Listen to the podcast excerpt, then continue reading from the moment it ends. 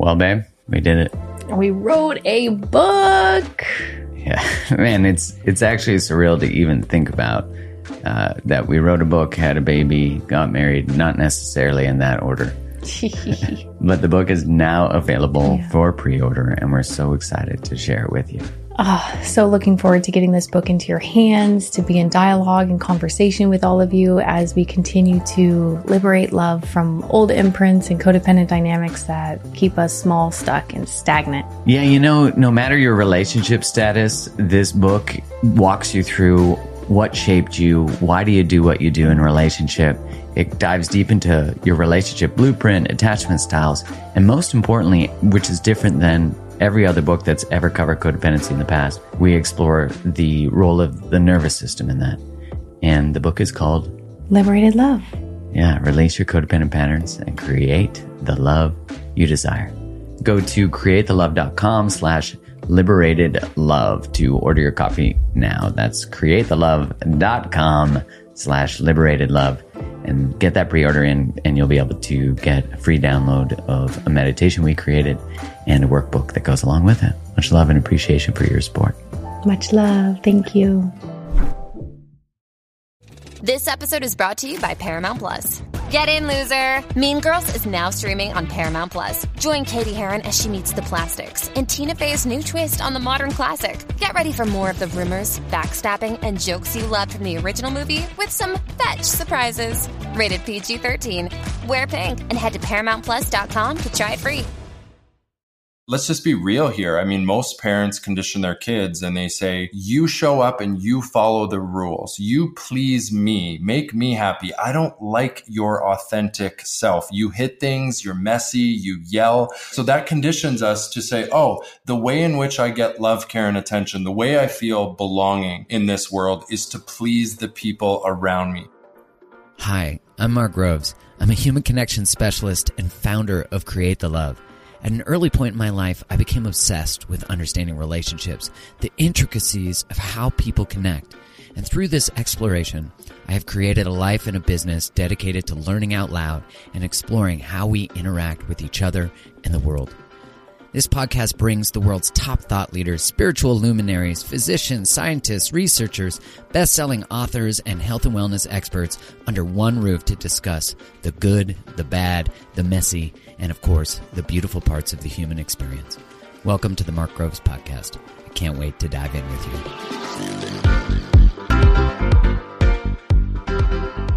Welcome, Kaylor Betts, to the podcast. Thank you, Mark. Honor to be here, brother.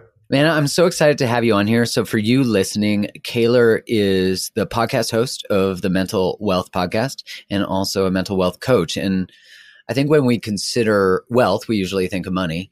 And uh, what does it mean to, I guess, have a rich mind or like to have mental wealth? Yeah, you know, I came up with that term because, you know, we've heard so much about financial wealth and we can look at it in the same realm and through the same lens in that mental wealth is really just an abundance of mental health. And why I've devoted my life to helping people attain mental wealth is because I didn't have a lot of it for most of my life. I used to say that I was in a battle with my mind for most of my life. I've spent a lot of time really breaking down what mental wealth really is, or what most people would call mental health what I think mental wealth ultimately is, or an abundance of mental health, it's two things that we're all looking for it's inner peace and purpose. Inner peace and purpose. And I believe, you know, there's things that I think I know in this world, and then there's things that I know I know.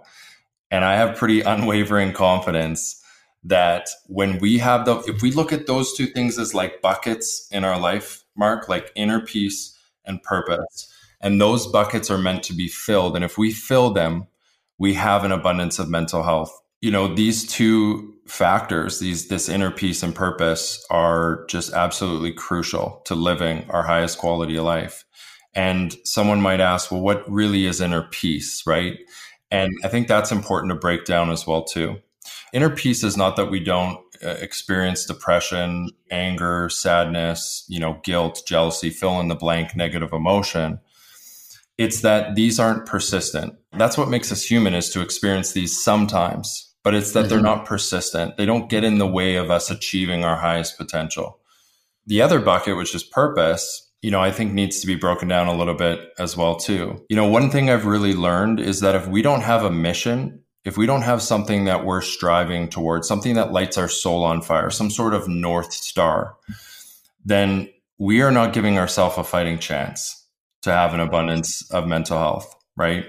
So those two factors really need to be present and that's what I've really, you know, broken down mental wealth as is those two factors present. Yeah, when I think about a statement I heard Jonathan Haidt say recently, he talked about how every human has a god-sized hole in them, like that we're all trying to fill this space within us to be connected to something more than us and you know that's framed that could be framed in religion that could be framed in a lot of ways and that's probably how cults are created is the exploitation of that space. I think of that when you talk about purpose i think of it very similarly. Like i think it's a recent thing that your work can be aligned with what is your passion.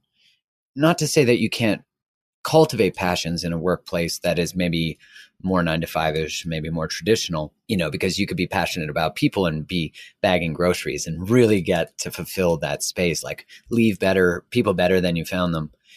And I think it's David Deida who talks about how if you make your woman more important than your purpose, then she won't trust you. And I think this is just true for everybody that if your purpose is another person, like your relational partner, it feels like a codependent purpose, you know? And someone might say, no, my purpose is to make my partner happy. Oh God, like I just get worried about what that is. But I'm curious your thoughts on purpose and how do we begin to even discover it or step into it more fully and fill that bucket?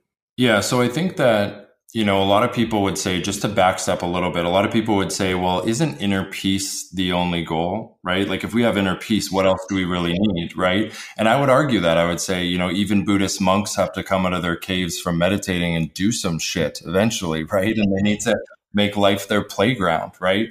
Now, I think I totally agree with what you're saying, and that I would be very concerned that if someone you know, in terms of that purpose bucket, if if really all the water that was filling the, that bucket was some sort of external factor in terms of you know an intimate or romantic partner, or even just a regular social connection. So I break it down into three different categories.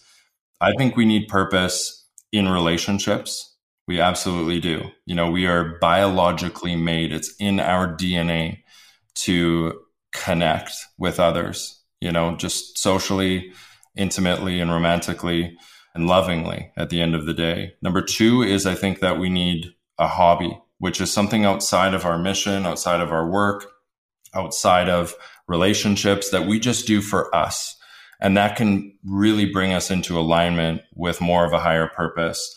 And then lastly, and this is what you're alluding to, is we all need that mission, right? We need that thing that's, you know, it can't be in a romantic partner right? It can't be in any other person. It has to be something that, like I said, lights your soul on fire and makes you feel like you're really aligned with something outside of you. And what I find is a lot of people could really reduce, and I experienced this in my life, a lot of people could reduce a ton of anxiety, a ton of mental suffering if they had that mission. Because you know what it does? It takes the focus off of you and it puts it out there into something that's greater than you. And it creates way less space to sit around and worry about shit, right? Because you're too focused on something that's beyond you. And you know what? It has two factors. Number one, it's something that you're really good at, right? Because as humans, we really enjoy doing something we're very good at. And the second thing that it's mixed with is being useful to others or the world, serving others or the world. And often people will come to me and say, Kaylor, I haven't found my purpose. How do you find your purpose? And I say, You're asking the wrong question. I believe we go out and we create it, right? We have to try things, right? And we're either going to step into something and it's going to be the thing and we win, or it's not going to be the thing and we learn and then we shift, we pivot into the right direction. Now, to go back to what you were saying, Mark, you know, it's just really attractive to be with someone. I think it just uh, exemplifies security, right? It maybe even exemplifies you as maybe higher in the social status. Again, I don't know what the roots are, and I I would really love your opinion on that. But it's just very attractive to be with someone who has their soul lit on fire, who is chasing some sort of North Star, who is doing something they're really good at and is very useful to the world and to others. Yeah, I like your postulation there on the evolutionary reason because you think if someone's purpose is other people, I think is great, like to be in service of other people, but just the relationship, then there's not just so much pressure on that one thing. Like that's an immense thing to feel.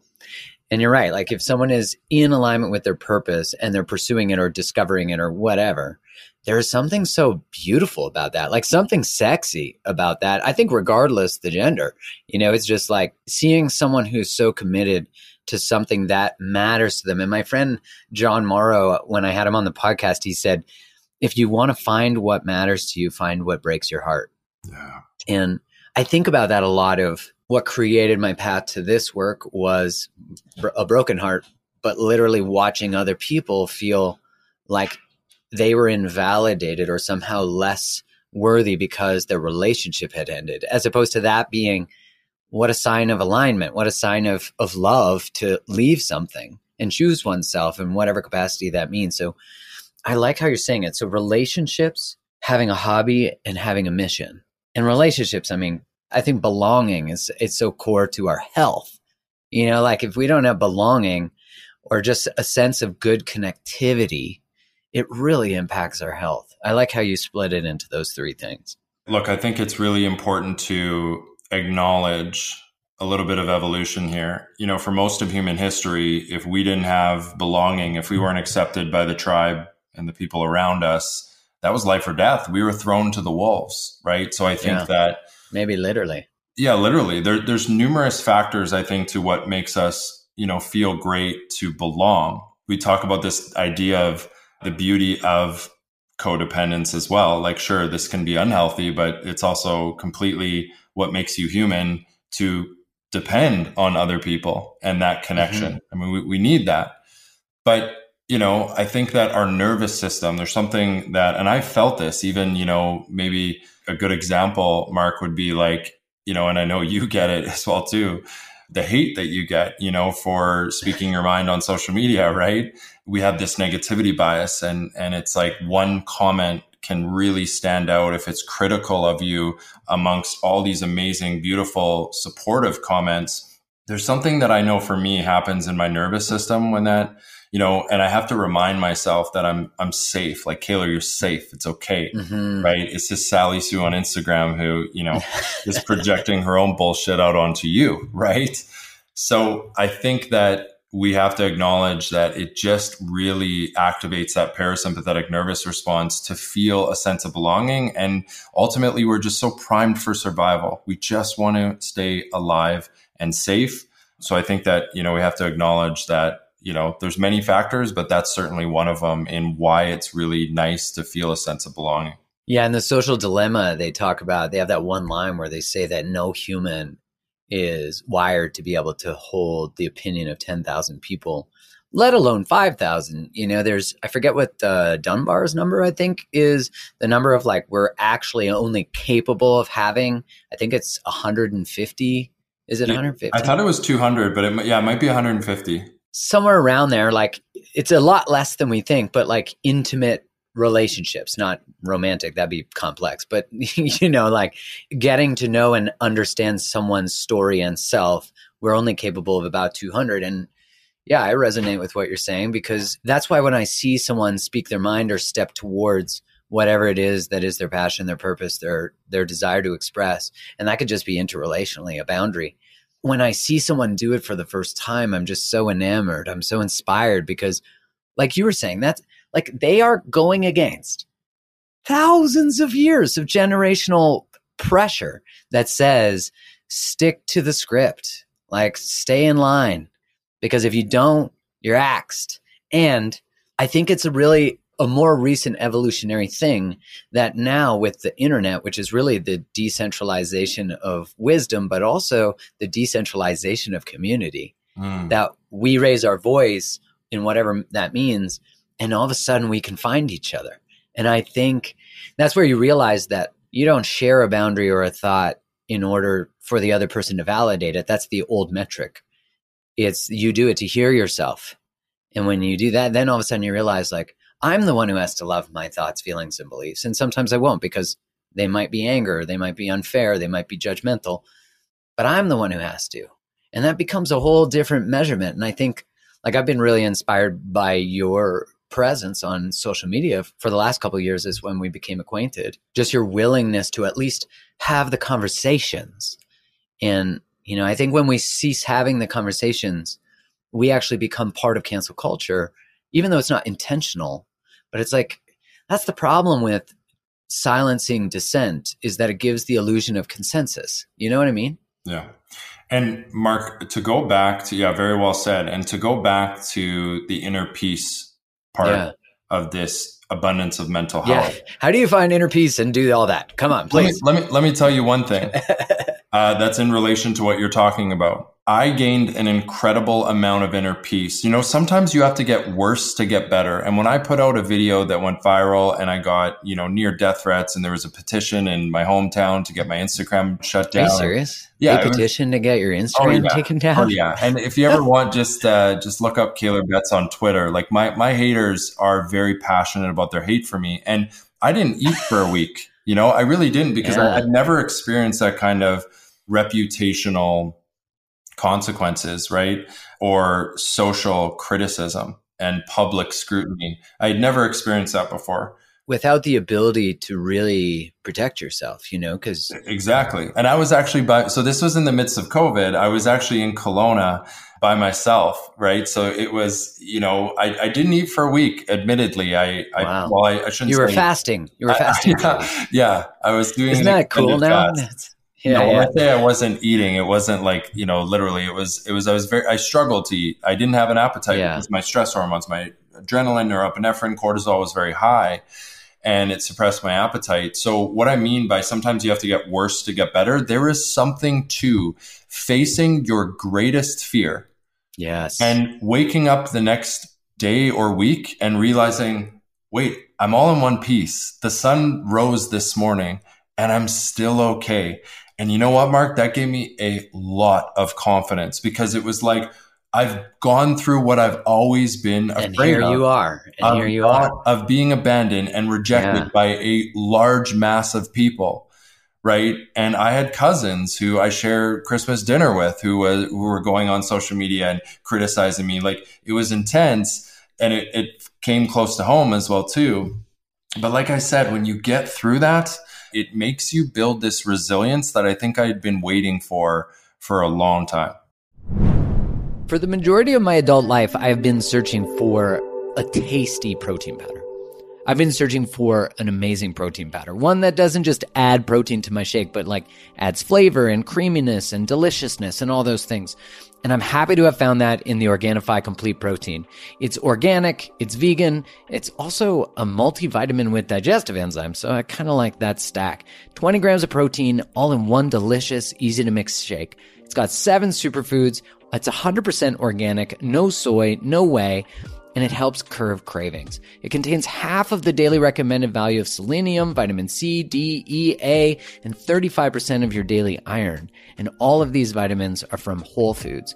And so it's got pea protein, quinoa, pumpkin seed, coconut, which contains MCTs, vanilla bean for the vanilla flavor, five different digestive enzymes in every serving. It helps you digest your food, prevent the bloating and the gas, and absorb more of the nutrients that you eat throughout your day. So if you want to save 20% off both chocolate and vanilla, go to Organifi.com slash create the love and Organifi is spelled O-R-G-A-N-I-F-I dot com. So go check it out.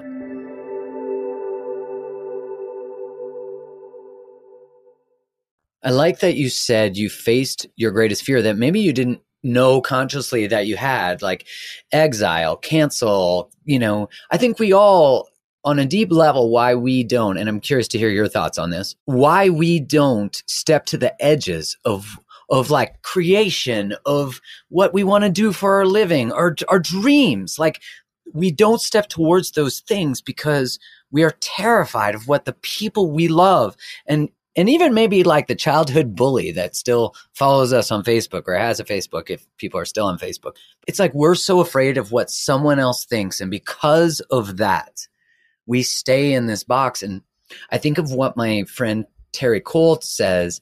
She has this line where she says, like, when you stay in the box, like when you don't share your thoughts, feelings, when you are not expressing, you are colluding with the smaller version of the other person too.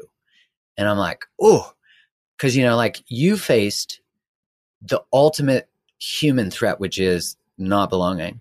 And I love that you said you woke up in the morning and you saw, hey, fuck, I'm still here. Like, whoa, shit. And you see the sunrise and you're still whole, if not more whole, because you're in integrity with whatever it is your self expression is. And you realize that that's actually home. That is so well said that that is actually home. It's bringing you know it's it's being bringing your life back to your truest authentic self. I think that there's a lot of factors but one of the main ones is just look at how we're conditioned right? You know i've learned a lot about the subconscious mind and how it's 95% of our thoughts ideas actions and emotions. And really the code that runs our subconscious mind is our beliefs right? That we yeah. formulated from our environment and our experiences primarily in our childhood and that's running the show i mean that's ultimately what the inner child is is it's just a set of belief systems that we developed as a child that are still running the show but think about how we got conditioned right i mean and this is no knock to parents. I mean, I'm not a parent. I know it's really difficult to parent because I have a niece and nephew and I've been able to see a fraction of what it takes. But let's just be real here. I mean, most parents condition their kids and they say, you know, you show up and you follow the rules. You please me, make me happy. I don't like your authentic self. You hit things, you're messy, you yell. So I want you to suppress that and show up and make mommy and daddy happy. And if you yeah. do, maybe we'll give you our love, care, and attention, which is what the kid wants the most. But if you don't,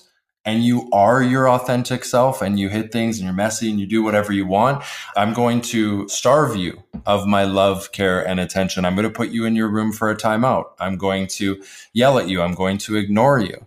Right. So that conditions us to say, oh, the way in which I get love, care, and attention, the way I feel belonging in this world is to please the people around me. So I think what ultimately happens is we get conditioned in that way. And then even as adults, we say, well, I have to show up in a way that's convenient for all the people around me, aligns with their wants and desires, and I'm going to suppress my needs. I'm going to suppress my truest authentic self because that doesn't matter as much.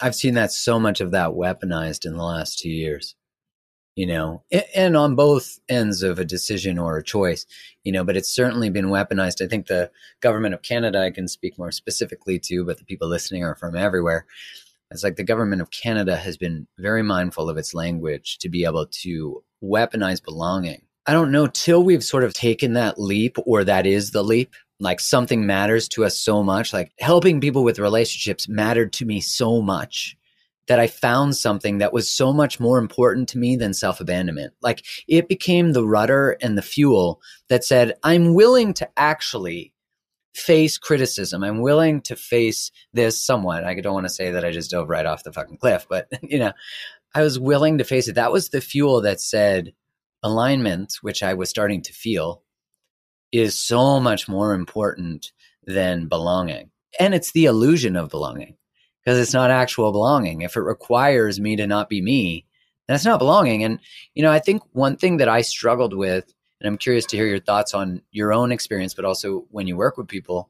One thing that I struggled with was taking responsibility for the fact that I had created who people held me to want to still be. Like I was mad that they weren't allowing me to transform into this other thing, which really was a story I had. And it doesn't mean I didn't get some negative feedback or pushback, but I also realized that it was my responsibility to allow a lot of the people who were close to me the opportunity to have information into my transformation. You know, they were like, what the fuck is happening to you? Like you used to talk about a blowjob you got on the weekend and here you are talking about, you know, being in integrity with your sexuality and and it was, you know, it was a very important fast transformation, honestly, you know. And I realized like I had created this image and that was hard to reconcile and take responsibility for. It was easier to say they just don't accept this new version of me. Meanwhile, they're like, I just don't know how that. Where the fuck did this come from? You know? It's prioritizing also just the objective truth, right? It's prioritizing that over, you know, what's the narrative out there, what's convenient for others, or belonging and acceptance, right? And I think that that takes conscious effort. We have to always be like, hey, what is the objective truth here?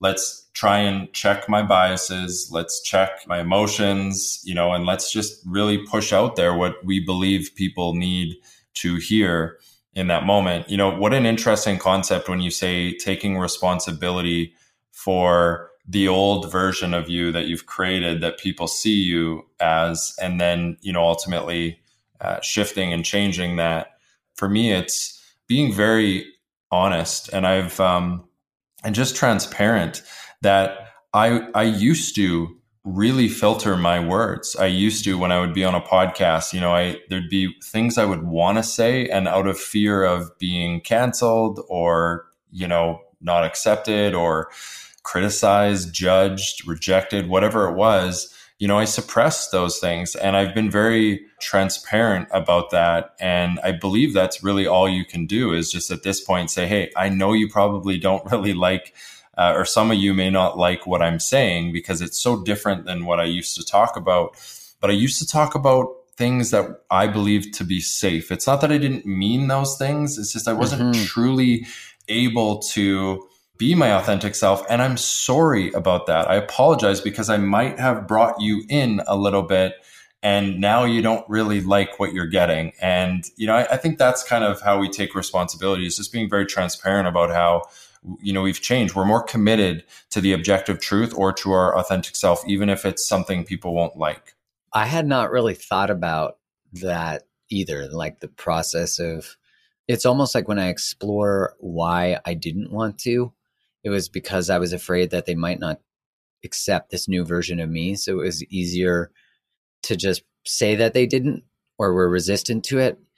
When really, when I spent time with friends and and they asked questions because they were thoughtful about it and they were concerned, that they were like, "Oh, okay." And some of them, you know, didn't trust this new version of me yet, and they actually had the right to that. I spent 32 years making people believe I was somebody else. And I was that person until I realized that there was like an unexcavated part of myself. Like a, as you were saying, like I was having conversations that I knew would get applause from and give me male status or like no one would see that I was hurting or that I was scared or that I was sensitive.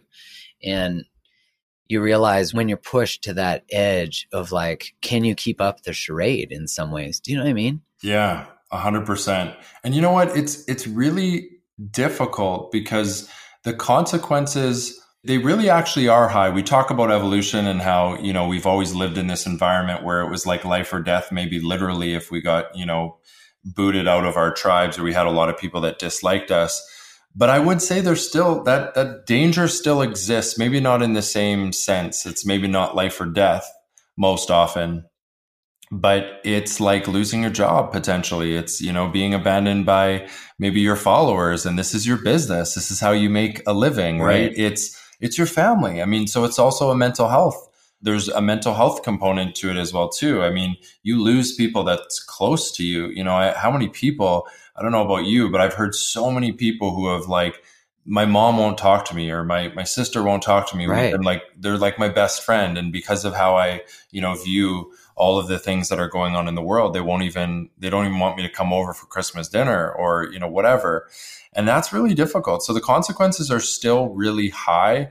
So i think that we we should give not only other people grace but ourselves grace. Like i know for me i give myself grace because i know it's really hard to go out onto instagram. Most people have a hard time going on instagram and just making one video let alone putting out a video where you know a bunch of people are going to see it and it's counter narrative and you know you're going to get hate from it. So i think we we do need to have a level of grace in that regard. But maybe just owning up to it is the answer I mean, I wish people knew how many videos I record before the one sometimes I put out when it's like, I want to be very mindful of my words, that I'm not being divisive, that I'm, because a lot of the feedback I got in the last couple years from people close to me which there was some validity to, is that in the feeling of feeling segregated or uh, judged for for making a, a different medical decision, I used words and shared memes that were divisive themselves. Like I wasn't shaming the choice to for someone to go get the V.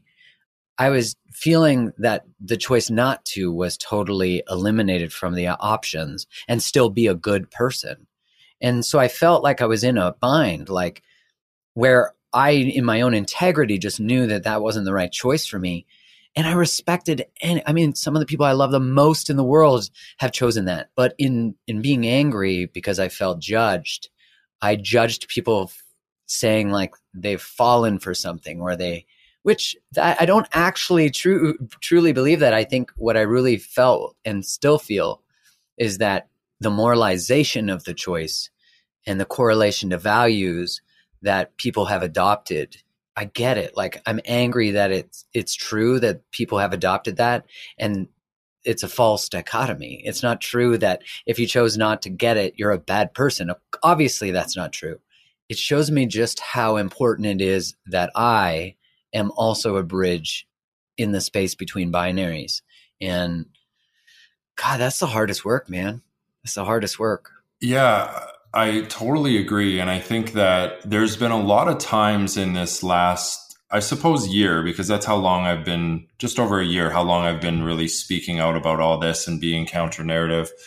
I've had to really self reflect a lot on my content. And one of the biggest things that comes up is do you have the right degree of humility? And I think that that is in, in, your approach. Like, it's one thing to speak out, and I have very strong opinions about what's going on. I think a lot of it is almost criminal. Well, I believe a lot of it is criminal, you know, so I have a really uh, strong opinion about a lot of the things that are happening. But I think one thing we all could use is a dose of humility. And I have to remind myself that a lot because it's easy for me to go out and just subconsciously fight fire with fire. I always want to remind myself that at the end of the day, I'm really fighting for the value of freedom and, you know, autonomy over your own body and, you know, medical freedom and what a foreign and, concept. And, and, yeah, physical health, right? Metabolic health. Like go out and take care of yourself because not only is it going to increase your chances or sorry, lower your chances of a severe outcome of, you know, COVID, but uh, it's also going to make every other aspect of your life better, right? I also have been really preaching and advocating for mental health in all of this, which I think has right. been completely, almost to an entire extent, ignored. Right. So I really just always like go back to like, okay, what is your message here, Kaylor? Don't fight fire with fire. Don't promote divisiveness or don't certainly start any sort of divisiveness. And be humble when it comes to your approach. And it's hard. It's hard when you have, you know, you're behind a screen and you could put anything out there and you also know it's going to rile people up. When you have that power, when you have the following to do so, it sometimes subconsciously comes out. And admittedly, I've fallen victim to that, but I really try and check myself and and come from a good place so that I can rest my head on my pillow at the end of the night and be proud at the end of it all how I showed up. Yeah, I've been asking myself is it useful? Is it kind? You know, those two, because, you know, when you're like meeting fire with fire, it's like uh, Byron Katie has this line where she says, you can't have war with only one person.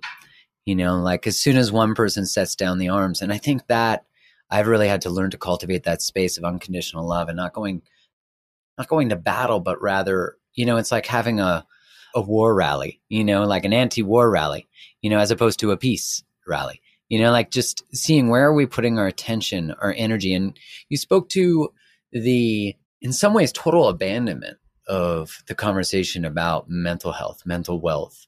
And i agree with you. I, I actually from the very beginning and anyone listening to the podcast who's listened for a while knows i was very outspoken from the very beginning that the cost of things like lockdowns would exceed the benefits. And you could certainly say that after the first two weeks to flatten the curve. I really, I said, I remember, I think on a podcast, I, I said, I'm, I'm on the record. Like I want to be on the record for this. And I can now look back and say that I'm happy I was on the record with that. That, that, that aged well. That aged well. yeah, as opposed to some other things. And really, like, how do we begin? Because in some ways, it angers me that mental health was put to such a back burner. If anything, gaslit and dismissed the importance of it. And also, metabolic health dismissed. Like you could get screened and filtered and have your Instagram or your YouTube if you talked about the immune benefits of certain supplements or exercise, which you don't even need. It's so obvious that those things are true. And I get the usefulness, you know, the importance of validated scientific information. You know, I'm not saying everyone should just go spout off everything. Where do we even begin to process and move through? And how do you suggest people find, I guess inner peace would be obviously very correlated to that. How do we begin to find that? And what are some of the fastest, most effective ways to generate mental wealth and, and mental health? Yeah. So, a really interesting concept that I learned that I think has a lot to do with our incompetency of how we've dealt with the last two years at a, like a governmental level and a healthcare system level comes from. I actually got this out of uh, James Clear's book, uh, Atomic Habits. He talks about how scholars have really observed that for most of human history, we lived in a immediate return environment. So what does that mean? That means that most things that gave you a return were immediate, right? So most of the things you did gave you an immediate return. So for example, you went, you killed an animal, you had food for your family. You went and you started a fire, your family was warm. You were running from a rock slide, you were safe, right? And that's how we've been primed for so much of human history right? And I still think that that's in our DNA. But now, if you look at the environment we live in now, think about all of the things that give us an immediate return, right? They're all the bad things. Well, not maybe not all, but most of them, right? It's like a lot of them, you know, sex, drugs, and rock and roll, right? It's like gambling, porn, you know, like yeah. those are the things. Instagram, like yeah, exactly. But also lockdowns, masks, the jab, right? Like these are all quick things. They're supposed to be quick things, right? You know, like they, you're saying that those policies or decisions give us immediate, they immediately attend to our anxieties. Yeah, I'm I'm saying that we are so primed, right? Or at least this is the theory that we are so primed for immediate return environment, yeah. meaning everything we do for health, and wellness and everything, at least from a governmental level, the higher up level, is always the quick thing, right? Whereas what I think, and you asked, like, so where do we start when it comes to, you know, inner peace and, you know, mental health and physical health? Well, look macro, right? So people who achieve really good mental health and have an abundance of that, have an abundance of metabolic health and just success in general, highest quality of life, they make decisions and take actions based on long term thinking, based on long term delayed results. So look at all the things that have a delayed return. That's the environment we look at, we live in now. It's going to the gym, well, that has a delayed return because you go for the first time, you're going to feel like shit after, right? yeah. You know, yeah, like no this one, hill sucks. Exactly, right? Yeah. And and even eating real food, if you're used to eating processed and packaged food all the time, you start to eat real food, you're not going to feel great to start. You're going to get a delayed return. Meditation, right? I remember the first time I ever meditated, I sat down for five minutes and I was even more anxious than I normally was, right? I was like, when does this shit end? Exactly. So, Mark, you asked, what are some practical things? Look, I like to keep it simple because of the paradox of choice. I don't want to give people so many op- options, opportunities, and choices. If you are just, for a lack of a better term, stuck when it comes to your mental health and your physical health, go back to the basics and start making decisions and taking actions on things that are aligned with your long term values and commitments rather than just doing what feels good in the moment, because that's often not the things that are going to cultivate, you know, the inner peace and purpose and mental health. That invitation to be able to sit in a pause, like between comfort, immediacy, because that's everything. That's relationships. That's that's learning how to self regulate. You know, I even think when you talk about how things like lockdowns mess um, the jab, there are immediate ways to quell the anxiety of what, and I'm not, And again, for you listening, it's easy to think we're saying they don't have value or we're criticized because we've also been programmed that any question of an immediacy about this one thing, which actually is speaking to a lot of things these days, that the immediate assumption is the dialogue about it is the disagreement with it. Mm, and that's not true. I mean, I think it's a it's a real damage to mental health that we have deleted the very beautiful space that lives between binaries. And so I was listening to this podcast with Jonathan Haidt the other day, and he, it was called Why the Past 10 Years of American Life Have Been Uniquely Stupid. And it's with Bari Weiss. And we'll put the link to it in the show notes. But what the what he said, which I really loved, is that he said, it was a quote from his rabbi Questioning is sacred, dissent is productive. If you start to debate, you may discover something that transcends the binary you may discover a third opinion, and it'll inevitably be wiser than the first two. And his argument is that the eradication of dissent makes the people who are eradicating it stupid as well. I know that language is probably like a little more, no, it's not too assertive. It's exactly the truth that we require these spaces, but your mental health invitation to learn how to sit into a space of leaving what's familiar moving to expansive habits rather than ones that make us contract. I, I have a friend who once called like their choices are either pro life or pro death. And it really is that simple, isn't it? Like you think about it, not to say that a nice poutine isn't just so beautifully pro life when it's delicious. It's just five poutines is pro death. no offense to the Quebecers. Yeah, for sure. And, you know, that question of like, is what I'm about to do going to serve my highest quality life or is it mm. going to distract me away from my greatest good? And just like what you're saying, you put it even more simply, it's either pro life or pro choice or, uh, sorry, pro pro life or pro death. Don't get into pro choice. Okay, that's, that's a, whole, whole other podcast. We can't handle that on this one podcast yeah, too. That's exactly. um, but that takes consciousness, right? So you mentioned the term familiar. Our subconscious is obsessed with the familiar. It just wants to relive that pattern, that familiar pattern that you've been living in, because familiar equals certainty and certainty equals safety and survival, which it ultimately cares about the most. So I think I'll bring, bring up Viktor Frankl's quote that says, Between stimulus and response, there is a space. And in that space lies our ability to respond. In that response lies our growth and our freedom. So what he's saying is, you know, as soon as you become conscious in any moment, you've created this space. Now you're like the observer of what's going on internally. Like, ooh, that makes me anxious. Or like, ooh, I feel like eating the cookie right now. And now you've created that space. And in that space, you can respond as opposed to just unconsciously react like we normally do, like pick up the cookie and eat. Right. And guess what? Sometimes eating the cookie does contribute to your highest quality of life right? Depending on where you're at, right? Maybe that is what's going to serve your greatest good. But if you do that decision consciously, then at least you're responding and you're living intentionally and you're choosing, you're making a calculated decision rather than just unconsciously reacting. I love that quote from Viktor Frankl. Yeah.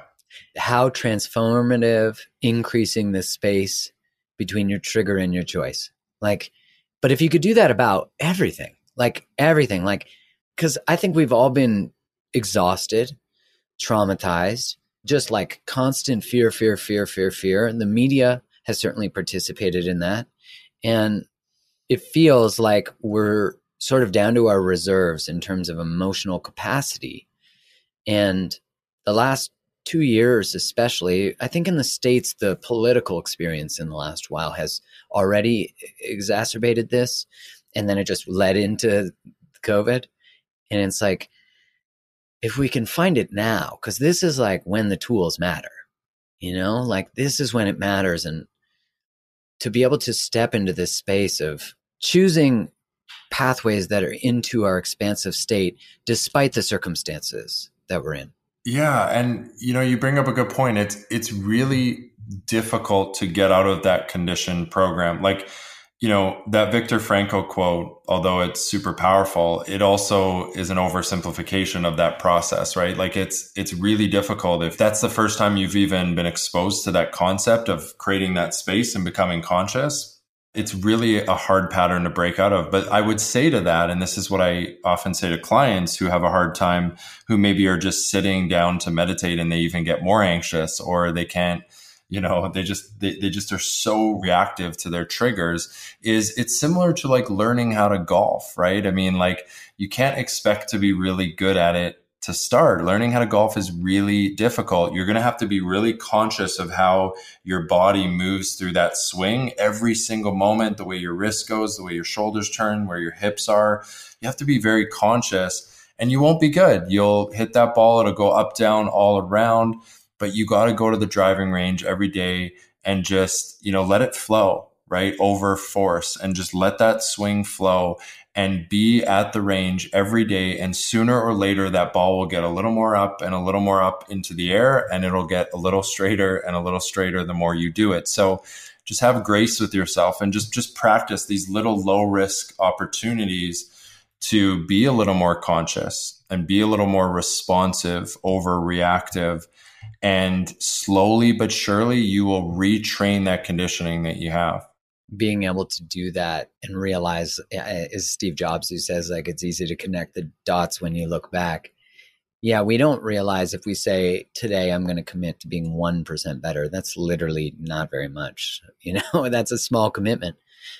But like, you know, you add that up over a year and you're 365% better.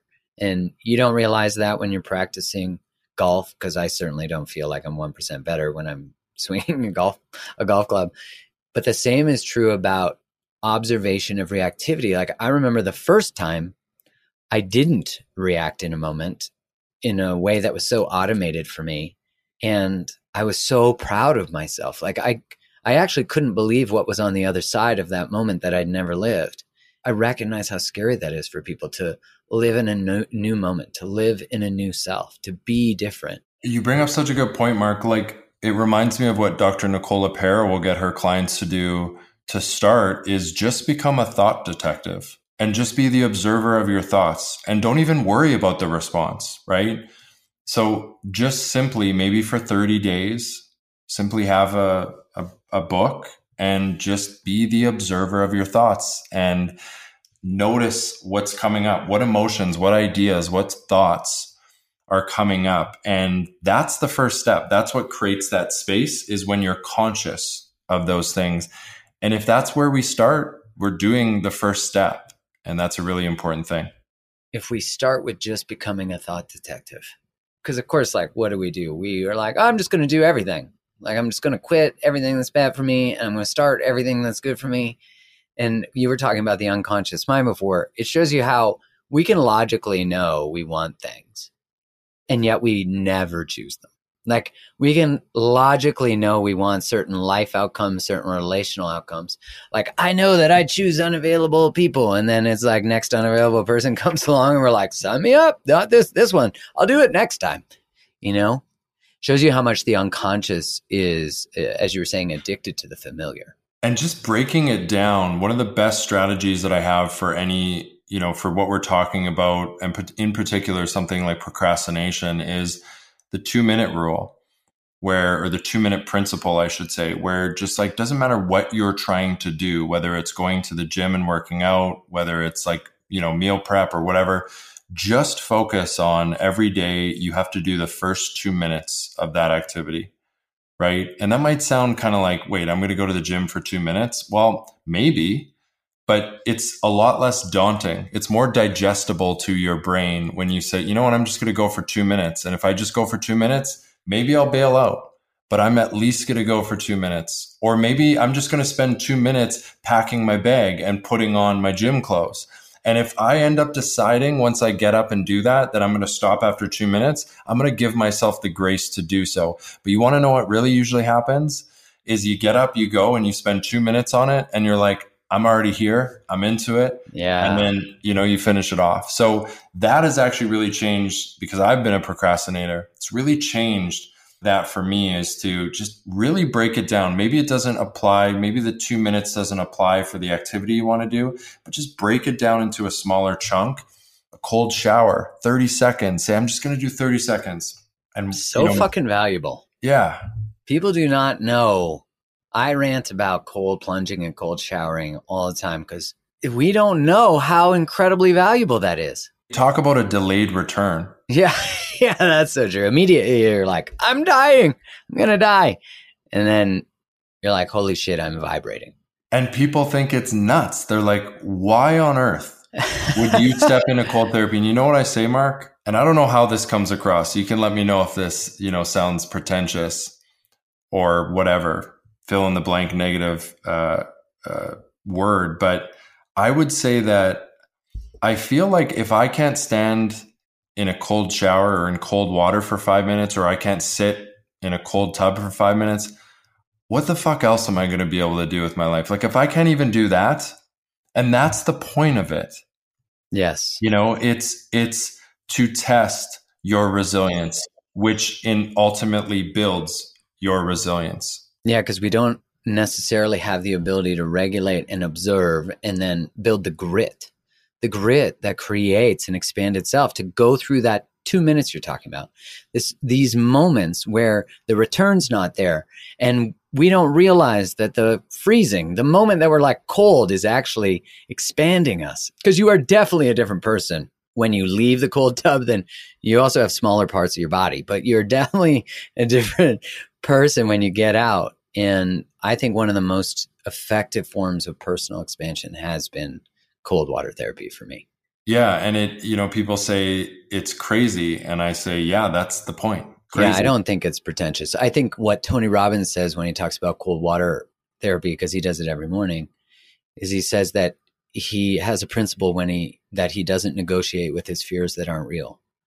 And I think that's like if we could all not to negate or invalidate fears that we have that are about not belonging or or stepping into our most expanded self, building mental wealth, you know, what we're going to lose in becoming that because we are gonna we're gonna lose familiarity. We're gonna lose who we were. We're gonna lose patterns that we had, which might mean we're gonna lose relationships we had that require old patterns. But my gosh, you can't see the things you're gonna gain.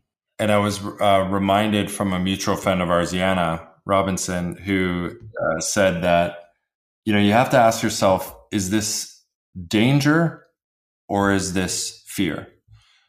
Right, and I, I think it's as simple as that. You know, just really in that moment becoming conscious and saying like am i really in danger or is this just fear? Right? Because there is a difference between the two right? Um, and our nervous system treats kind of all fear the same right? But we can disassociate the two through our psychology because we have the ability to do so as humans. To build that discernment to learn the difference between the two so we can stop avoiding circumstances that are just fear not danger but just fear and prime ourselves to get comfortable facing the uncomfortable, to prime mm-hmm. ourselves to lean into fear. Like, you know, one of my mentors, I'll never forget this. I asked him to do something and he said, Ooh, like that scares me. So, and I, then I, after I was expecting it to follow with, no, I'm, I'm okay. But he said, Ooh, that scares me. So that means I have to do it and I was like, damn, yeah, that really registered with me and it, it hit me and, and it just showed me how useful it is for your highest quality life, for your mental health and for your physical health as well too, to learn how to always want to lean into your fears, not into real danger, but lean into your fears. And ultimately that builds a lot of resilience, which is an important component of mental health. Well, I feel like we could uh, break this down for hours and keep talking all day. I'm uh, for you listening. One, I know for certain you can find Kaylor's podcast anywhere there are podcasts, and we'll make sure we link that in the show notes. Kaylor, is there any final words or like anything you feel like people in general need to hear right now, and then uh, where people can find more of you? Yeah, thanks, Mark. First off, thanks for having me. I always love riffing with you, and uh, I hope Same. it's not our last conversation that's recorded. Uh, yeah, super fun. Yeah, so you know, I think that I just want to leave people with you know, find simplicity. If you feel a little bit stuck, or if you want to get to that next level in in terms of your mental health, simplicity. Less is more. And one of my favorite little sayings that I live by is start small, think big, grow fast that's what I would leave people with. In terms of you know where people can find me, you, you mentioned my podcast. You can yeah find it on all uh, different platforms. Uh, you can head to my Instagram. That's where I you know do a lot of uh, put a lot of my messages out there. Uh, it's at the Kaylor Betts. And if you are interested in any of the concepts that we talked about, mental wealth, highest quality of life, you know, we talked about inner peace and purpose. If you just feel a little bit stuck and you want to kind of go more extensively into some of the concepts that we talked about and talk to us on the phone, uh, you can go to buildmentalwealth.co. That's dot co. And it has all the information up out there, and you can uh, sign up for a call as well to speak with us. I'll make sure we put it in the show notes. My man, I'm so happy we finally got to do this. I appreciate you and your time and your heart and your courage. Thank you, Mark. Ditto. Thanks so much for tuning in to today's episode. If this episode resonated with you, one of the best ways to support the show is to go subscribe to the podcast so you don't miss any more. Leave a five star review on Apple Podcasts or wherever you listen to it, or share the episode with your community on Instagram or whatever social place you like to hang out. This helps get it into more people's ears, and I'm so grateful for your support always. Thanks again for tuning in. Much love.